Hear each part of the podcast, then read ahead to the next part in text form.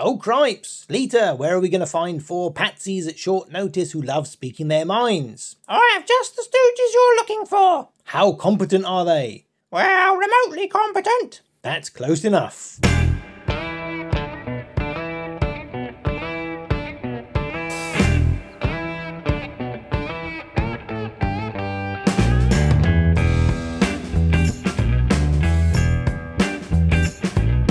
Hello, and welcome to Shadow of the Past, a side project of the Card Game Cooperative podcast, where we take a bit of time to look at individual scenarios from across the co op LCGs created by Fantasy Flight Games.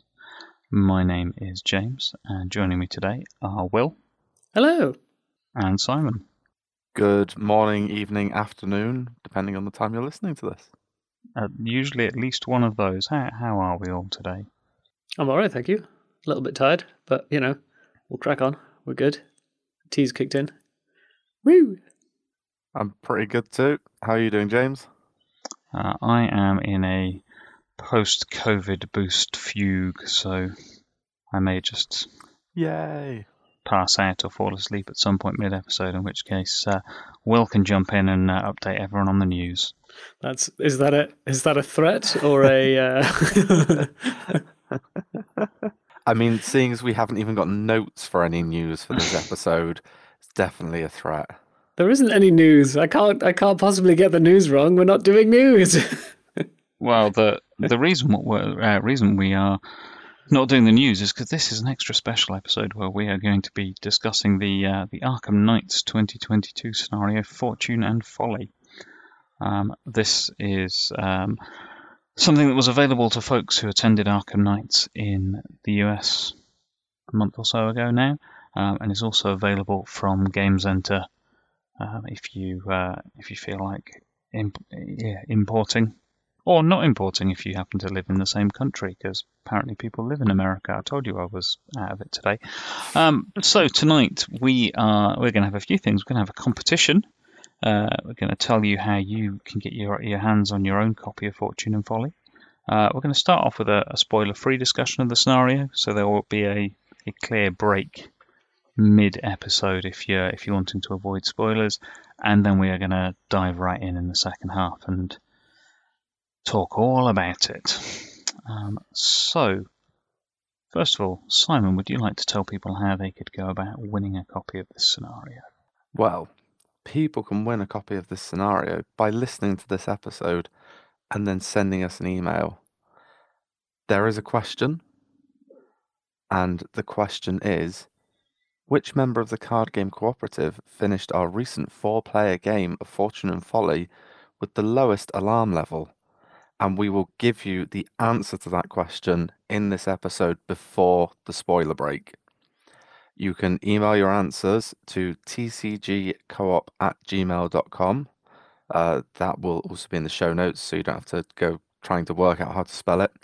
Uh, please include your shipping address in the email and your answer and your name, you know, the, the other stuff we might need to send the pack out to you. The competition closes on Sunday, the 11th of December 2022, so it is a very short turnaround. So get your answer in quickly. Uh, and the winner will be announced in our next episode, which, uh, James, would you like to tell people what our next episode is going to feature? Uh, yeah, so you know, uh, assuming the the stars align as they are intended, uh, we will be uh, talking in a couple of weeks' time with Ian Martin, um, who is famed for, for many things across the the spheres of the co-op LCGs, but most pertinently, right now he is the designer of Fortune and Folly. So, yeah, check back in in a in a couple of weeks, and we'll be uh, hopefully chatting with him. Uh, so we also just want to give a very special thank you to the folks over at the Arkham Chronicle. Uh, they have provided us with the copy of Fortune and Folly that we're going to be giving away. Uh, they are supporting multiple competitions as part of their sixth birthday celebrations, uh, and they have several of their own competitions going on. So their costume competition has just finished, and they will also be releasing a Fortune and Folly video that will sort of go alongside our episode here, uh, where they'll take you through what comes in the pack, what you're getting, how you can get it, and all of that good stuff. Uh, and he will also have a competition where you can win a copy of Fortune and Folly from Arkham Chronicle. So, James, would you like to take us on from there to our spoiler-free discussion? Yep. So this this first bit of the the episode, as, as we say, this is uh, spoiler free, so we'll be we'll be kind of uh, giving you the, the sort of general impression you'd get from from kind of opening the pack up and maybe having a quick flick through or, or reading an announcement article. We won't be going too heavy on the mechanics. Um, so yeah, this was um, this was an Arkham Nights quest quest scenario. Quest is Lord of the Rings, isn't it? It's an Arkham Nights product, so it was uh, available there for, for people going going to that face to face event. Anyone who's been to the UK Arkham Nights event, sadly, it was not part of the packs they've been making over here.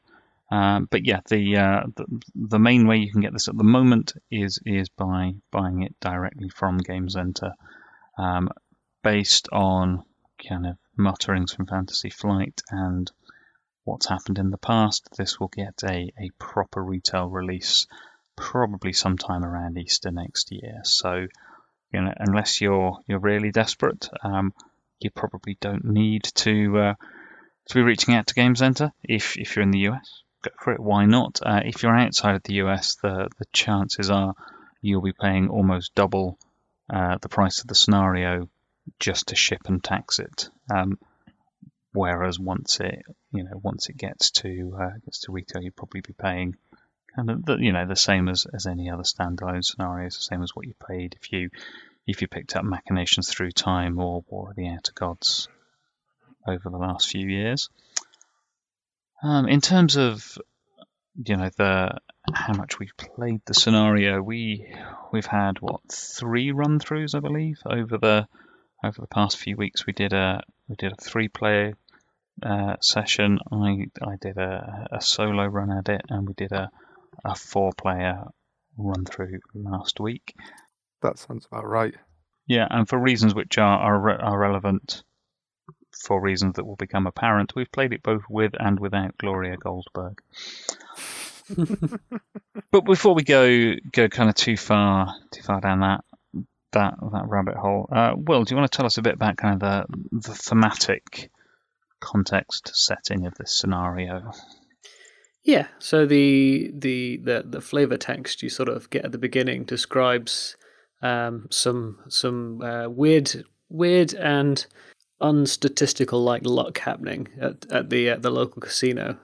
Uh, and it's sort of brought to your attention by someone that it might not actually be somebody getting really lucky, and in fact, there might be some some hidden Cthulhu based MacGuffin there that's causing all the good luck for all the patrons. But but is it all good luck? Uh, you know, and it's down to you to you know get in there and and uh, and pinch it before the owner of the hotel can uh, the casino can maybe do nefarious deeds with it or before things get out of hand so you you put a crack team together of people and uh, you have to bust into that casino and uh, and steal the MacGuffin. The the scenario is is sort of like split in two. Sort of, you can play it in two sessions. So you've got a the setup for the heist, uh, where you where you go in and do all your prep work, and then the second part is the the heist itself.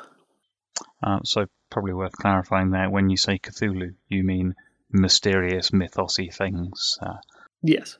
That is, that is not a, a spoiler of uh, well, yeah, rising in the middle of a casino or anything, uh, anything as specific as that. Um, but yeah, let's um, let's pick up on, on, on the, the whole kind of you know one scenario, two two scenario thing.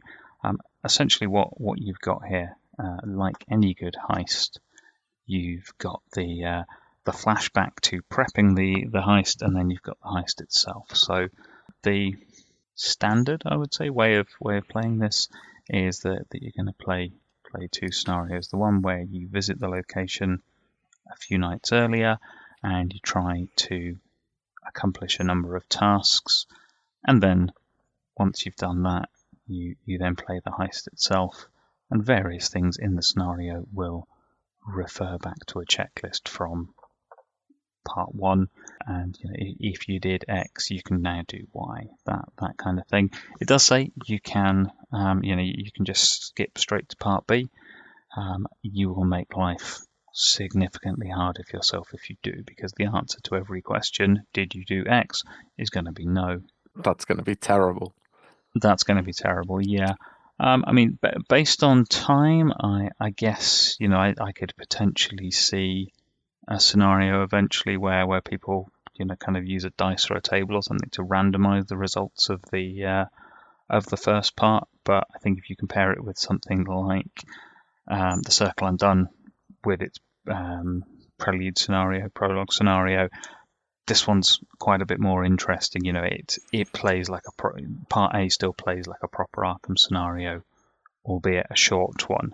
It's fun as well. Yes, Part A is fun. I wouldn't personally ever skip it. I don't think. just just in in terms of kind of very high level stuff. Do we want to do we want to talk a bit about mechanics? You know, because there's things we've we've seen in other scenarios that make a return here. Yeah, yeah. I think that's a good idea. Uh, Well volunteered. oh no, that's that's a terrible idea. Um, uh, I mean, so we've got patrol. So uh, we have enemies that kind of uh, follow a prescribed route around the casino. So things like, uh, I suppose I won't I won't go into what they are. I don't know if people would consider that spoilers, but some might. So Well- we'll, we'll avoid that. But G- generic security for a casino, you know, make going around making sure you're not counting cards and all that sort of stuff. I suppose.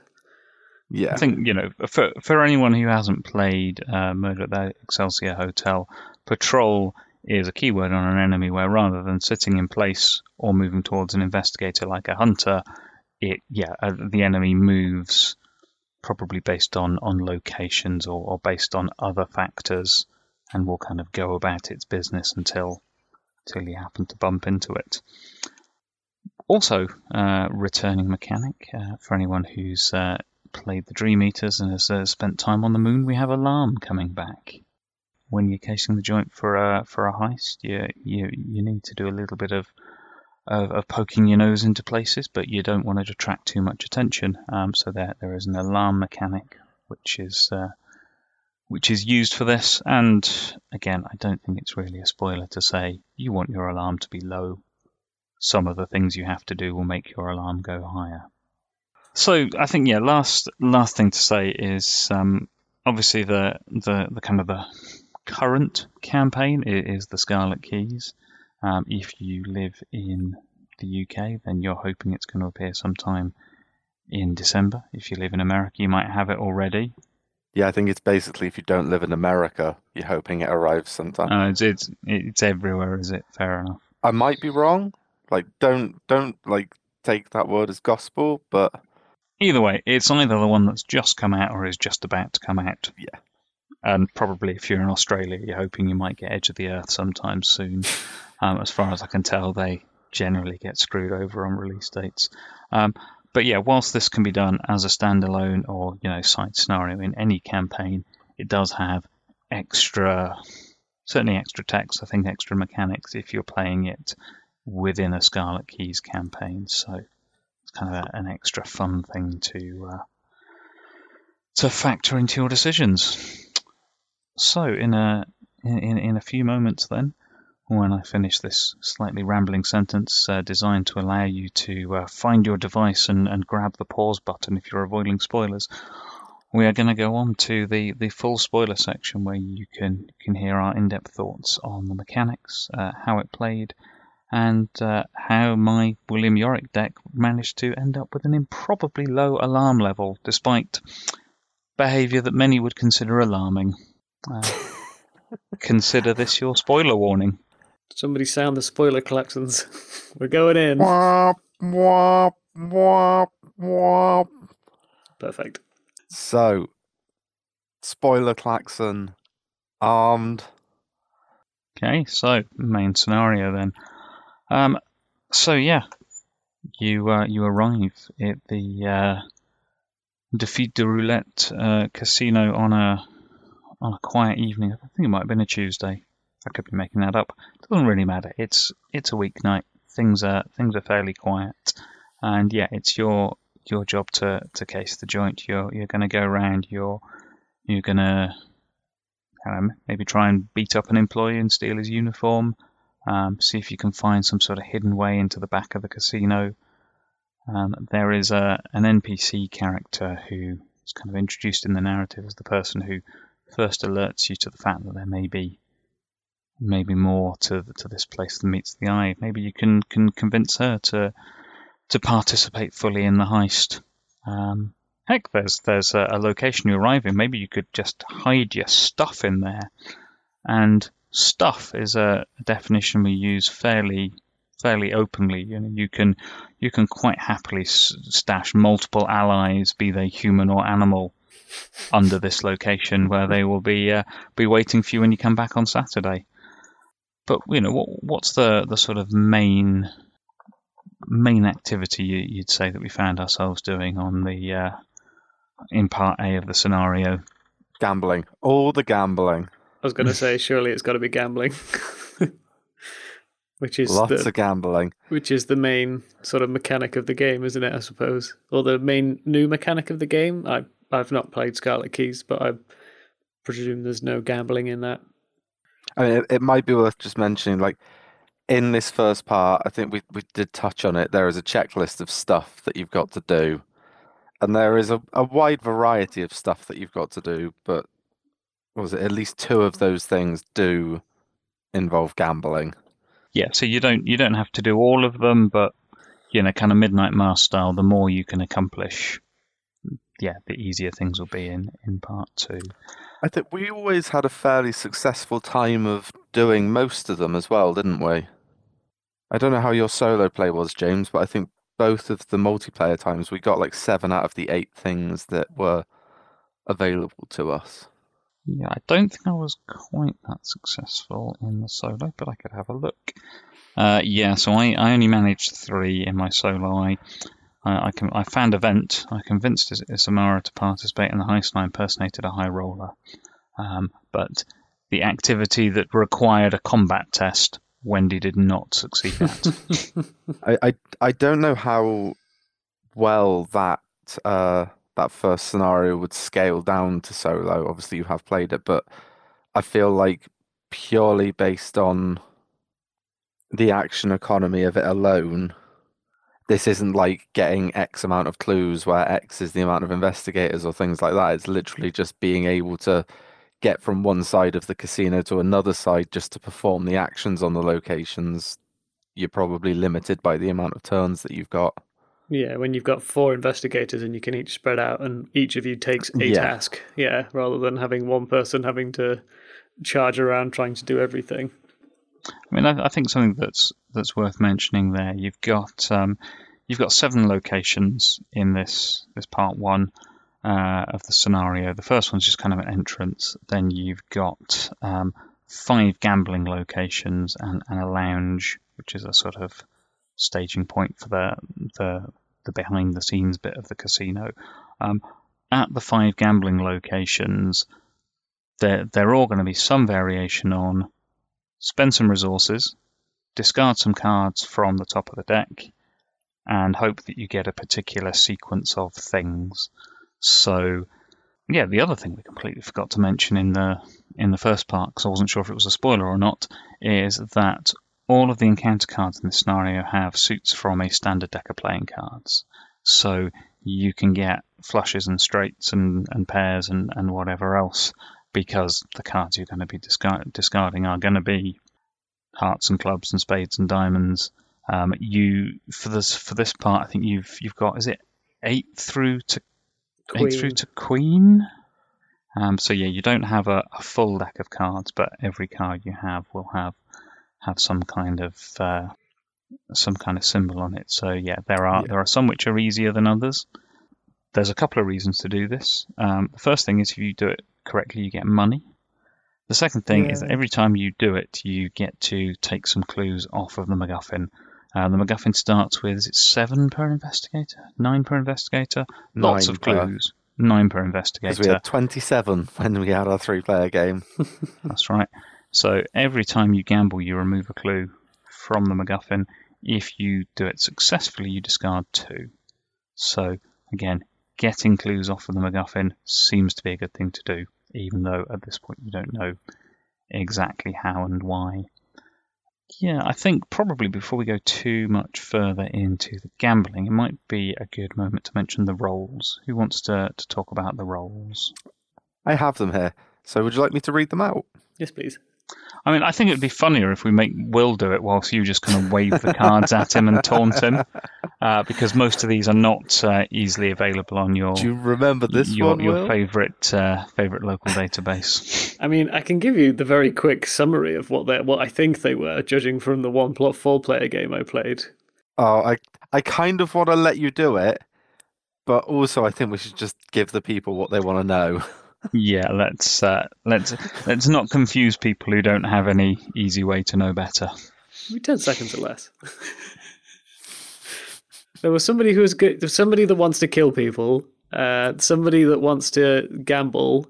Somebody who wants to parlay with people or evade people, and somebody who wants to just like disor- disorientate the the patrol keyword essentially. And why would they want to do that? Well, Um, so you can not get engaged by people and send them off to your your quote unquote friends on other parts of the map. oh, you're you're talking about your the card specifically that you had. Yes. I I was looking. I suppose your card was weird. We'll start with that one, and then it'll become apparent why that is different to all of the others. yes, So, uh, Will had the thief. the thief. Yeah. Yes. So yeah, essentially these these four roles represent your your heist archetypes. Yes. They are they can't be discarded and they're double sided, so you've got like an unpracticed and a practiced side. They all start on the unpracticed side. They do. Will's card the thief. Uh, when a casino enemy at a connecting location resolves its patrol keyword, exhaust the thief. Change the patrol location of that enemy from clockwise to counterclockwise or vice versa for this move. How many times did you use that, Will? I don't think I used it at all in the first scenario, or maybe once. And then in the second one, I did actually use it about half a dozen times. It, it did become fairly useful once there were like blobs of enemies moving around, and Yeah. I wanted to engage one of them, not three of them, or two instead of three, I suppose. Yeah. Of course, the key part of that is, uh, we do, well, I suppose you'll get to it when you start reading the other ones. There's a there's a missing part. There's a missing piece of text off that particular Yes. card, which gets interesting. Yes. so the next one is the Grifter. This was the card that uh, I had. And that is uh, when you check game icons whilst resolving an ability on a game location. So that's basically if you're gambling. Mhm. Exhaust the Grifter and choose one. Either raise your alarm level by one to change the rank, suit, or color of the discarded game icon to anything, or reduce your alarm level by one. So you can cheat at gambling, get more money, or trigger gambling based objectives. But that puts your alarm up, or if your alarm's been going up, you can bring your alarm back down again. which is good. Yes. Then we have the muscle, which was James's card. After you defeat a casino enemy, exhaust the muscle. Reduce your alarm level by one. Two instead if there are no other casino enemies at your location or a connecting location.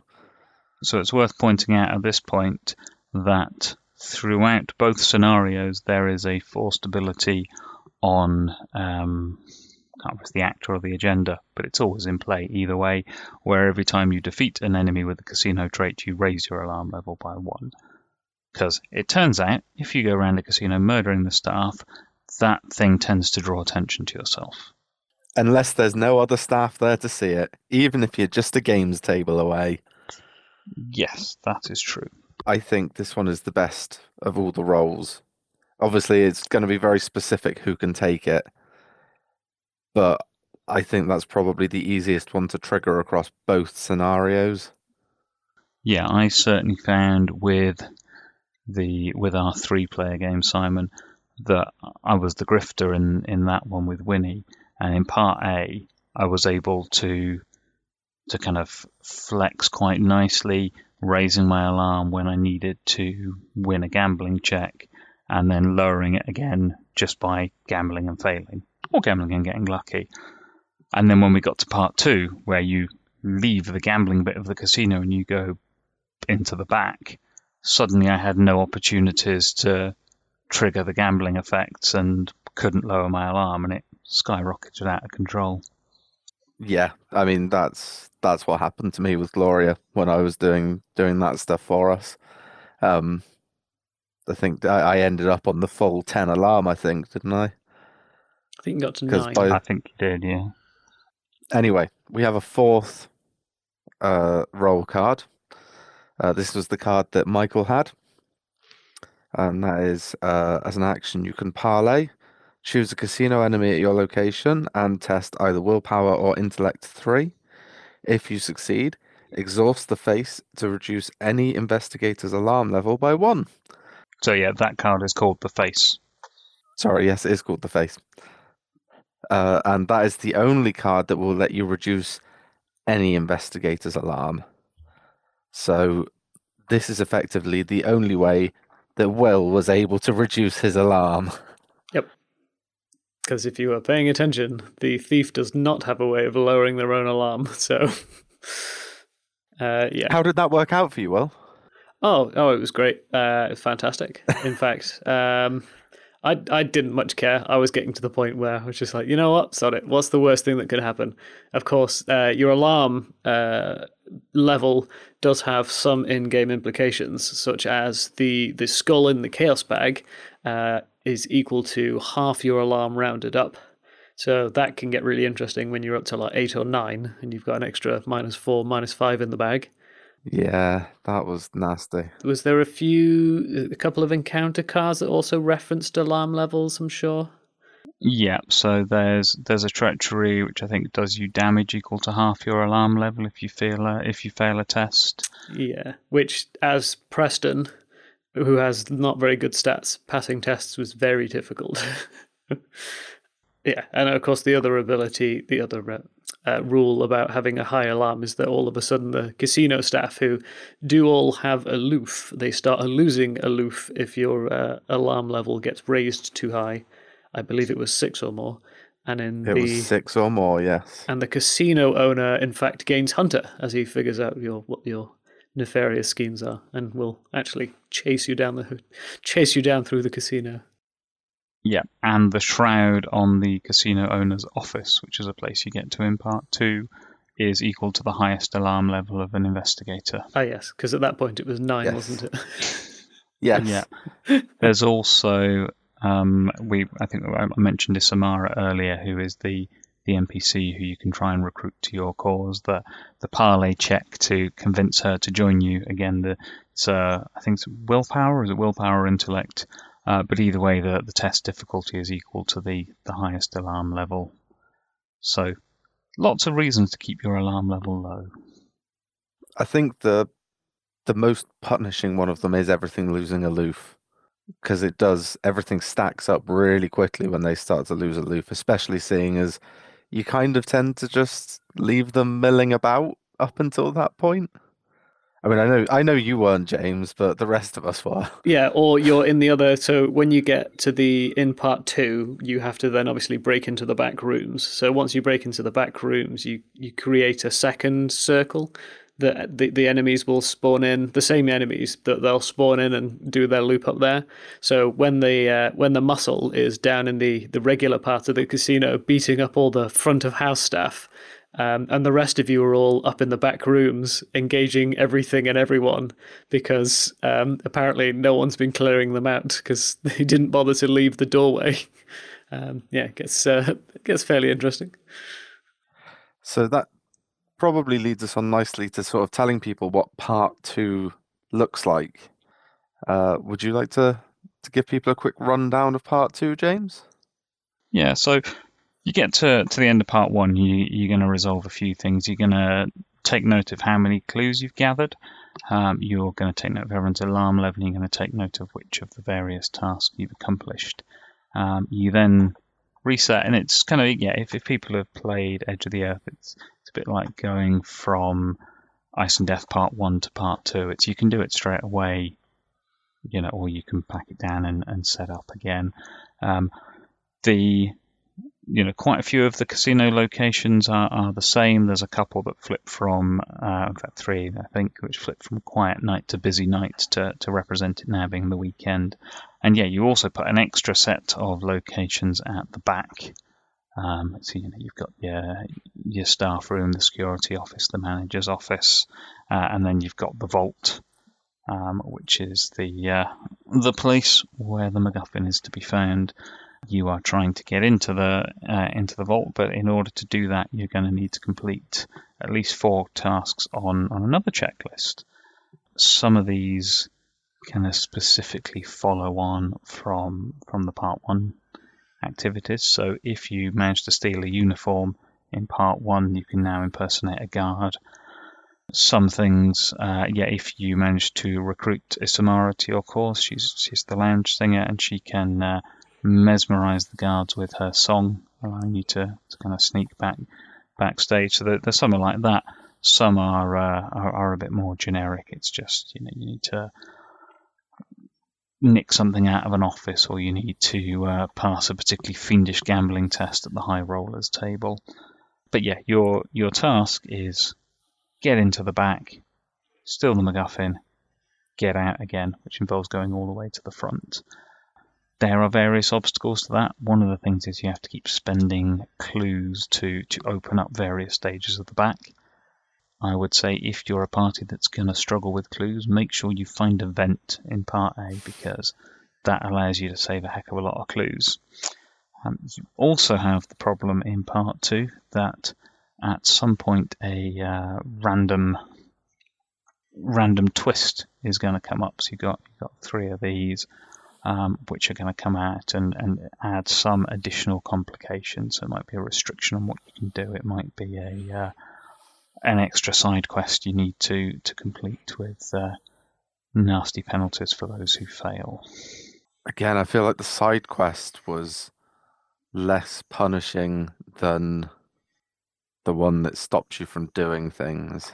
Well, so yeah, we cause, so we we saw two of the three in our our playthroughs. Yeah. Uh, in our four-player game, it's um, essentially the the management have, have captured a significant person from your your backstory, and you have to get clues off of the. Uh, uh, you have to go to a certain location and spend clues within a certain number of rounds. Otherwise, you're all going to take a direct two direct horror and a mental trauma Uh, bear with which me. is very, you know, potentially bad if you're playing campaign or if you've got low sanity characters. Otherwise, if things are going well, you might be, just be able to shrug that off. The one that we got in our three-player playthrough was quite, quite spectacular. It was uh, reveal a random card and get a random effect, and we had the muscle could only fight once per turn. Our Clover could only investigate once per turn, and Winnie as the rogue, grifter, etc., could only move once per turn. I mean, you say your Clover could only get clues once per turn, but I don't think I got clues once per turn for the entire game anyway. That was the stupidest deck to bring to this game. yeah, So I don't know. I don't think this is a spoiler to like too much of a spoiler to say because I know we're in the spoiler section anyway. You don't really spend clues very much. So if you're thinking, "Oh, Darrell looks like fun with all of his clue dropping stuff," he's not because you never spend any clues. You spend quite a lot of clues in the second half of part two. Once you get into the back, you need to spend not flu- quickly quite- enough because you also need a lot of clues. Yeah, it's like get four per investigator clues Yeah. to do this thing, get three per investigator clues to do this thing. Yeah, there's the, the it, it, it's not a clue juggling scenario. Yeah.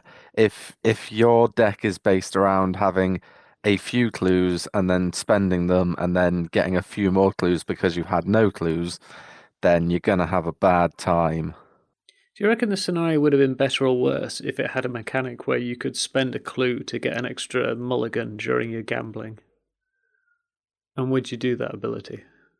Because some of the some of the tests for that, so we played, so you played Gloria in this. So some of the gambling was, uh, let's say, cheating. Uh, whereas, I mean, it's uh, not cheating; it's using magic to get it okay. right. Yes, sorry. Yeah, sorry. We used magic to make sure we had we knew what cards were coming up. Um, whereas there were some, like say, to be the high roller or whatever it was, you had to go to the you essentially had to go to the big table and you had to get the equivalent of a royal flush or you know a five card streak or four of a kind, which is really difficult to do purely on luck based. I suppose if you've got the is it the grifter maybe doing that and you can Yeah, change so- one card, that it's a bit more doable. But even then, it, when you have to get five in a row, it's still fairly difficult. Yeah, whereas you've got both um, the the roulette wheel and the baccarat table, which are either predict the next card or predict the total of the next two cards. Which, when you're just kind of shooting in the dark, is is very tricky. But when you're Gloria, who has just used was it Alyssa you had? Yeah, Alyssa Right, is yeah. MVP for this scenario because you Yeah, never it's need to use the Doom ability bit of it. You just It's look at just- the card. Fast win at roulette. Yeah. Yeah. Which was like a ridiculous amount of resources as well. It was like like spend one resource and gain five. It was it was one to three, I think, wasn't it? Oh, so yeah, it might, or one to I've five. got the card remember. here. I can just have a look. Which so that one's fine because it's it's a low cost. Yeah, roulette is spend one, gain five, but you need to get the You need to get the suit and the number. Yeah. So it's very difficult Yeah. if you're not scrying. yeah name, and color, really and easy if rank. you're scrying. Whereas the poker table, like the big poker table, was like three or four resources ago, which is quite expensive. So I'm eh, I was going to bring Preston anyway, and then I got there and went, "Oh, this is handy." It means I essentially, because I'm gaining four resources a turn, I can throw at gambling. so I didn't have to worry about actual resource economy. And if I was losing all the gambling tests, it didn't really matter because I had pockets full of money just to keep throwing at them each turn. Although it did mean that you were removing clues at half speed compared to if you'd have won. I mean, I think Yeah. it, obviously you mentioned you mentioned Mulligan there, it's worth kind of talking a bit about that. So you know, with the ones where it's yeah, discard the top five, and you're looking for three of a kind or for the same suit or four in a row or whatever. With those, you you can mulligan once. So after you reveal the first five cards, you can discard any number and draw more. So I think that's where Gloria and Alyssa, etc., come in there. You do the first one, and if you're going, oh, well, I've got a pair of nines, or I've got three spades, which do I keep, which do I discard?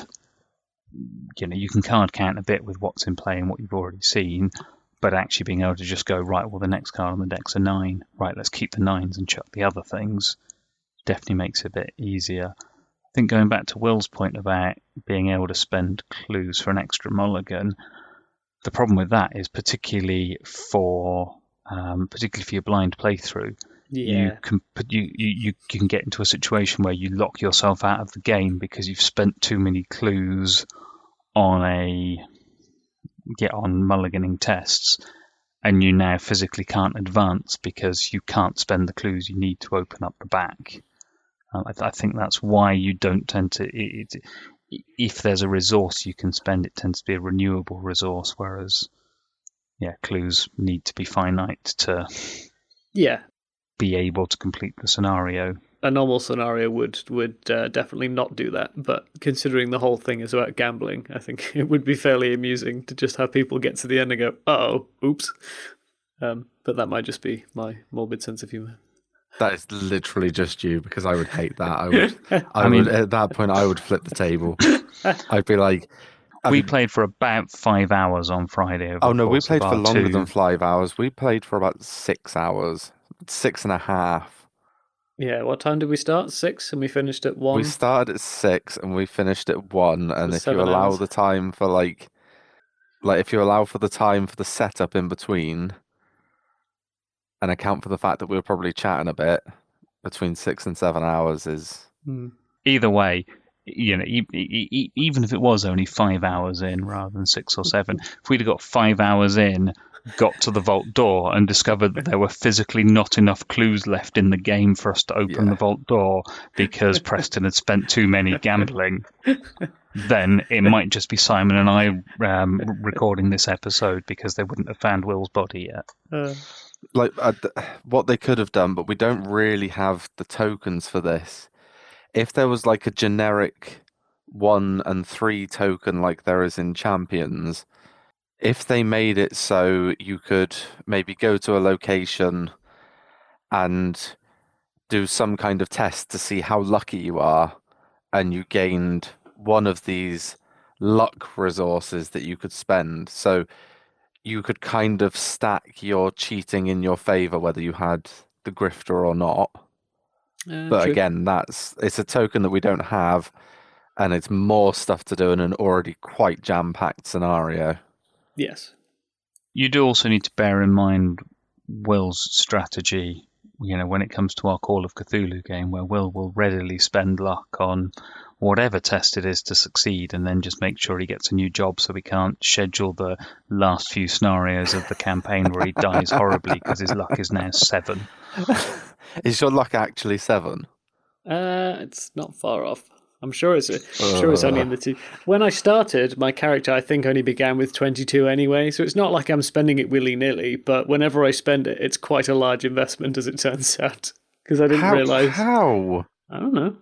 I can't remember. Like that's like no luck. Because Will put all of his points into appearance. That's true. Oh yeah, that's why. Yeah, but I've got like fifty something luck, and I'm only like ten appearance less than him. I think I just put it That, into that might stats. be equal. No. No, I'm definitely the prettiest guy at the table. Yeah, he's like 90 or something ridiculous for appearance. I thought Clara anyway, was- we're we're getting a bit off, uh, Yes, off we track are. for for people who might have come here expecting something a bit more focused than one of our, our usual two-hour rambles. Sorry. Um, so just uh, kind of you know thinking in terms of, I think we've talked about most of the key features of, of the scenario. One one question we've got here is: Is it better to play Mystic or Rogue in this scenario? Those are clearly the only two options. Rogue is more thematic. Mystic has the scrying. I mean, I would say based on your alarm level, Survivor. Yeah. Oh yeah, so yeah, this is this is probably the point to uh, to to kind of clarify uh, the the answer to the quiz question and the thing we mentioned briefly before the spoiler shield. Um, yeah, I, I was playing uh, playing uh, a killer Yorick deck, um, focused on enemy management, and as the others got into the uh, into the back, I, I found myself a bit stuck out front because the way that when enemies patrol into your location, some of them damage you, some of them raise your alarm levels. There was a lot of points where I was like, I want to move forward, but I need to wait for that enemy to come in so that I can go to it. Um, all, almost all the enemies are aloof. Um, certainly, all the enemies in the the first chunk of the scenario. So yeah, like yeah, there's a lot of a lot of quite careful action manipulation. But essentially, what this ended up with narratively was you've got uh, these three running around the back, kind of looting the offices, running away from the staff, trying to break into the vault. Whilst Yorick just calmly strolls around the casino, shooting employees in the head, and every time he shoots an employee in the head, gets to lower his alarm level a bit because there's nothing suspicious about a guy shooting the staff. Hitman Yorick. Absolutely ridiculous. Uh, One other thing we haven't mentioned actually is there is a, a sort of slightly uh, slightly Bella Luna twist where midway through the uh, the second half of the scenario, you suddenly start shuffling in other encounter sets. You go from just here are some some casino grunts to probability has been messed around with to the point where reality has snapped, and here come the dimensional shamblers and various really nasty monster enemies. Um, oh, those dimensional shamblers. Which ones were the ones that kept on uh, like multiplying? Was that the shambler? Uh, no, that, that so, so the the Shambler's a unique one, and he's got victory points, so he's big. Oh, he's the tough. Yeah, But but once he's gone, he's gone. Yeah, no, the one you're thinking of, I think it was called the Dimensional Duplicator, yeah. um, where every time you damage him, he basically gains a swarm card. It's disgusting. Yeah, but it's not. A I swarm recommend card. Dynamite. It's not a swarm card though, because it's not like it sticks to him. It's an entirely new, different enemy Uh, well, yeah, that also takes a card off the top of your deck. So as if you keep doing it, you'll end up end up having to mulligan at some point and take horror from it. So yeah, that was that was rubbish. Oh. Especially as say you were miles away. So I, I think I had to deal with both of them when they turned up, and the most damage I could do in a turn was two because I was essentially I was paying Delilah to do all of my damage every turn. Um, so every time she would like pink one, I'd get another little minion engaged with me. It was. Uh, I mean, fun. at least you had Delilah there. Oh, I yeah. remember the point in time where you looked up at me, Will, and went, "Can you kill that one that's engaged with you, Simon?" At which point I pointed out to you that not only did I ha- not have any weapons in my deck, but nor did I have any fight pips in my deck. and you also had the highest alarm in front of you. Yes, literally zero fight pips. That sounds like a deck problem rather than a scenario problem. But th- my deck was designed to not do any fighting. I was told that Yorick would take care of everything for me. That's I did. I made sure there was a clear path to the exit. You did. Well, I still had to sacrifice myself as I sat up in the vault, just being like, "Hey, look at me!"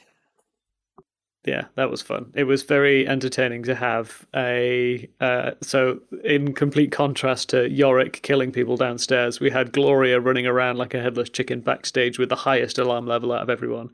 Even though she could lower her own alarm and was, and at some point just gave up letting me have the highest alarm and went, nope, it's mine now. Oh, the the problem is, is that in those back rooms there is nowhere to gamble, so the grifter physically cannot use the grifter card to reduce an alarm level.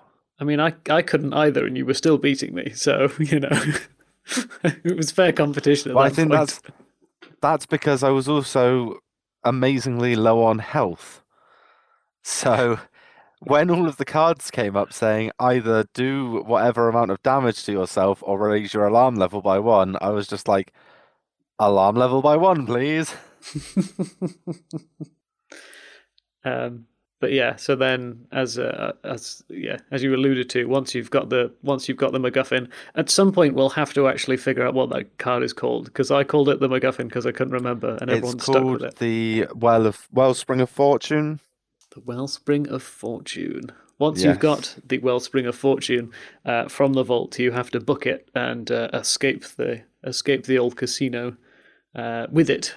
So it's interesting. So I didn't I didn't really real I wasn't paying enough attention to the locations until this popped up. So I I grabbed it because oh you needed to do a skill test. That's right to pick it up. Um, and I'd I'd hung on to uh, I just earned my three um, three aces cards skill cards, so I could just insta pass the test. So I grabbed it. Gloria ran back out the vault and engaged the the big she, uh, owner of the casino. Um, you know, grappled with him for for a turn before he beat before he beat an old woman to death, probably. Uh, Oh no, he did. uh, and allowed me to run out. Uh, and one of the locations has got a fun teleport system, which you hop on, reveal the top encounter card, and it'll tell you which. Then it's sort of depending on which the suit is, depends which location you get teleported to. So we did a little bit of cheating on that one to figure out. Sorry, card magic. Um, to figure out where where we were going, so I managed to ping ping past all the uh, the really busy part of the map Legitimate cheating. Yeah, Is it worth talking about the Wellspring of Fortune a little bit a minute? Because it. it's it's quite an interesting card, and I guess those who have got their Scarlet Keys, it's not going to be that much of a a bit of news to them. But uh, the Wellspring of Fortune is a key, and this I think this is the main way that it ties in with the the Scarlet Keys scenario. So it's double sided. It's uh, one side of it is stable, and one side of it is unstable and each side has kind of an, an effect. The stable side is good, the unstable side is bad, predictably. For the purpose of playing this as a standalone, the Wellspring of Fortune's text box is, is blank. So you ignore the abilities that are on it if you're not playing it as part of the Scarlet Keys campaign. oh, interesting. As a result, Yeah. I've never actually read the text on it. I read it, but I never used it. I don't think the opportunity arose to grab it to use it because, like I say, I hung on for it for maybe six actions, and one of those was resign. but yeah, I didn't realize that text box was actually blank, so I couldn't have used it even if I'd wanted to. Yeah, I think as none of us have played the campaign, it's it's probably not a lot we can say on that one, other than if you've used this in your Scarlet Keys campaign, let us know how it went. Hmm. So I think we've probably covered kind of most of the uh, you know the main bullets we wanted to.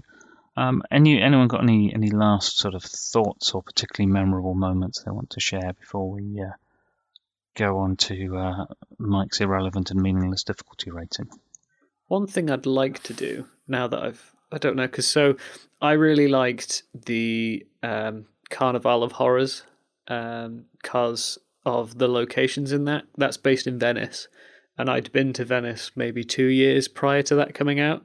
So all the locations, I'm sat there going, "Oh, I know that, and I know that, and I know that, and I've been there, and that's cool. Oh, that's cool. That's neat."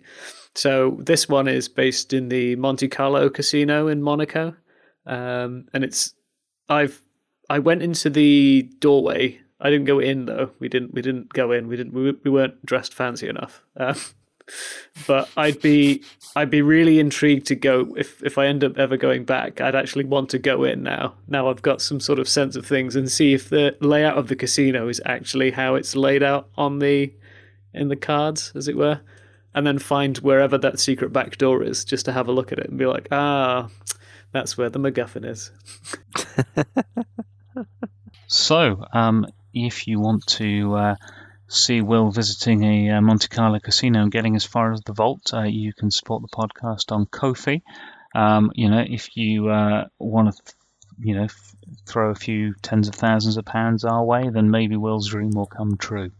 Yeah, we'll be able to buy him some clothes nice enough that they'll actually let him in. Well, somebody had fine clothes and then committed it as uh, for its skill icons, which was clearly not what you do with a uh, when you're going into a casino. I think I committed them in the first part, and then I had to, and then I actually wore them in the second part, as I recall. Uh, okay. Um, but difficulty rating then. Anyone anyone got any thoughts and opinions on the irrelevant and mean, meaningless difficulty rating? I think part one is maybe a two, two and a half, and part two is like a high three, low four for me. I think I think one thing that, that was interesting about it, um, the the standalone bag is nasty. Like if if you compare that standard bag with a standard standard bag from a campaign, there's some some big negatives in there. So I think it could be very interesting to to play in campaign where you've probably got well, depending on the difficulty setting you're playing on, you've got potentially got a bit of an easier bag. I think one one thing with that is that in this scenario, aside from your standard things that you would do your skill tests for, like your evades, your fights, like a lot of the stuff in this, I don't feel like you go into the the chaos bag quite so much. Just aside from your regular tests, yeah, there aren't any. Yeah, I mean, I I got I got uh, boned over a bit by the um, compulsive gambler card. So that's a, a treachery something anyway that sits on your investigate sits in your um, threat area, whatever it's called. Um, and essentially, if you don't earn if you don't earn resources in the round, you have to take a willpower test. Sorry, you take a horror. If you don't earn any, if you don't earn any resources, you take a horror. It, and then either way, you take a willpower test of three or more. And playing as Preston, who's got one willpower, meant that I'm never going to pass that test naturally. I need someone else around me or a really good hand to get rid of it. Not only is it difficult for me to get to three anyway, but that chaos bag is really I'm just never going to happen to draw the right one in there. Um, and then also the extra bit that really boned me there was because you pressed it. And if you earn a resource just by gaining one, it'll sit on your family inheritance, so you don't even earn the resource in the long run. So, which is the sort of get round. So uh, you really were just gambling compulsively to try and win every turn. So thematic, but you know, um, yeah, I think that's the, the the chaos bag is is a bit nasty. I think I'd, yeah, on campaign mode, I reckon it would be a touch easier. Like I say, if nothing else, just for more to make because it's not like any of the locations had horrendous shrouds or anything aside from the alarm based one. The one that was X and was 10 by the time we got there. Yeah, uh, but that's that you can control that to some degree. Um, I think was was that based on the highest alarm level, or was it based on the person investigating's alarm level? You're the only person who has a copy of the yeah, scenario. I'll, I'll check that quickly because I don't know because it was only you that was investigating it. I yeah, think it was the highest because I was grabbing them with my um, events and stuff. it's the highest alarm level yet. Hmm. So it's like even if basically if you've got Preston there, even if Gloria wasn't there, just like I don't care about alarm level anymore. If you had Preston there with uh which card was it you had again, Will? Uh, to earn the clues was The thief. Oh, the thief. Yeah, if you had. Preston there as the thief and he's racking up his alarm level Hmm. and Michael's not bringing it back down with the face, yeah. then you're going to get up to there and it's going to be bad. I mean, it didn't affect me because I, as a Preston deck, I had all of those cards which are spend money to get stuff. So I was just spending Yeah. money to earn the clues that way. So which in the end worked out much better than my uh, Rite of Seeking, where I was just there like, well, I'm going to investigate a nine against this eight shroud location. I really hope I don't draw out one of the many minus fives or that skull token, which is a four. yeah, But even, even with that said, I, I, I think three probably feels like a, a fair rating. I, I, I think Part A is a bit difficult to to kind of rate because whilst it didn't feel that hard, I never did all of the things on the list. So yeah, it's kind of you know the difficulty versus what objective. If if it's difficulty of doing everything, then pretty damn hard. If it's difficulty of getting out with you know a few boxes ticked and in a reasonable place for scenario two, then it's pretty easy. But three seems like a good good place to wind up. Has anyone got anything else they wanted to to share before we uh, before we close out? no, I don't think so. Just uh, except for uh, uh, you know, again, a big thank you to the the Arkham Chronicle for uh, the use of the uh, the scenario, so we could so we could have a play with it and uh, and uh, give uh, give a nice copy out to one of you lovely lovely people out there. Yep. And a reminder that's uh, send an email by Sunday, the 11th of December, to tcgcoop at gmail.com uh, with useful, pertinent details like your shipping address, uh, telling us who had the lowest alarm level during the scenario. Uh, Simon, if people wanted to access more of our remotely competent content, uh, how could they, they do that or, or get in touch even? Uh, so they can find us on Twitter at Card Cooperative. They can find us on Facebook by searching for the Card Game Cooperative. They can find all of our previous episodes on our WordPress blog at tcgcoop.design.blog. As James has already mentioned, you can email us at tcgcoop at gmail.com. You can find James on Discord. James, how can people find you on Discord? I am Mighty Jim and some selection of numbers. 6786. But if you're on an LCG, a co-op LCG Discord, and you see a Mighty Jim, it's probably me. You can find Michael lurking around Reddit, uh, Reddit as underscore Eric the Cleric. And you can come and join us on our own, the Card Game Cooperative Discord channel. I will pop an invite for that down in the show notes, so check out if you fancy coming and talking to us. Boop, boop. Good stuff. Well, uh, thanks for listening, and uh, yeah, good luck with your gambling if you find yourself uh, entering the casino anytime soon.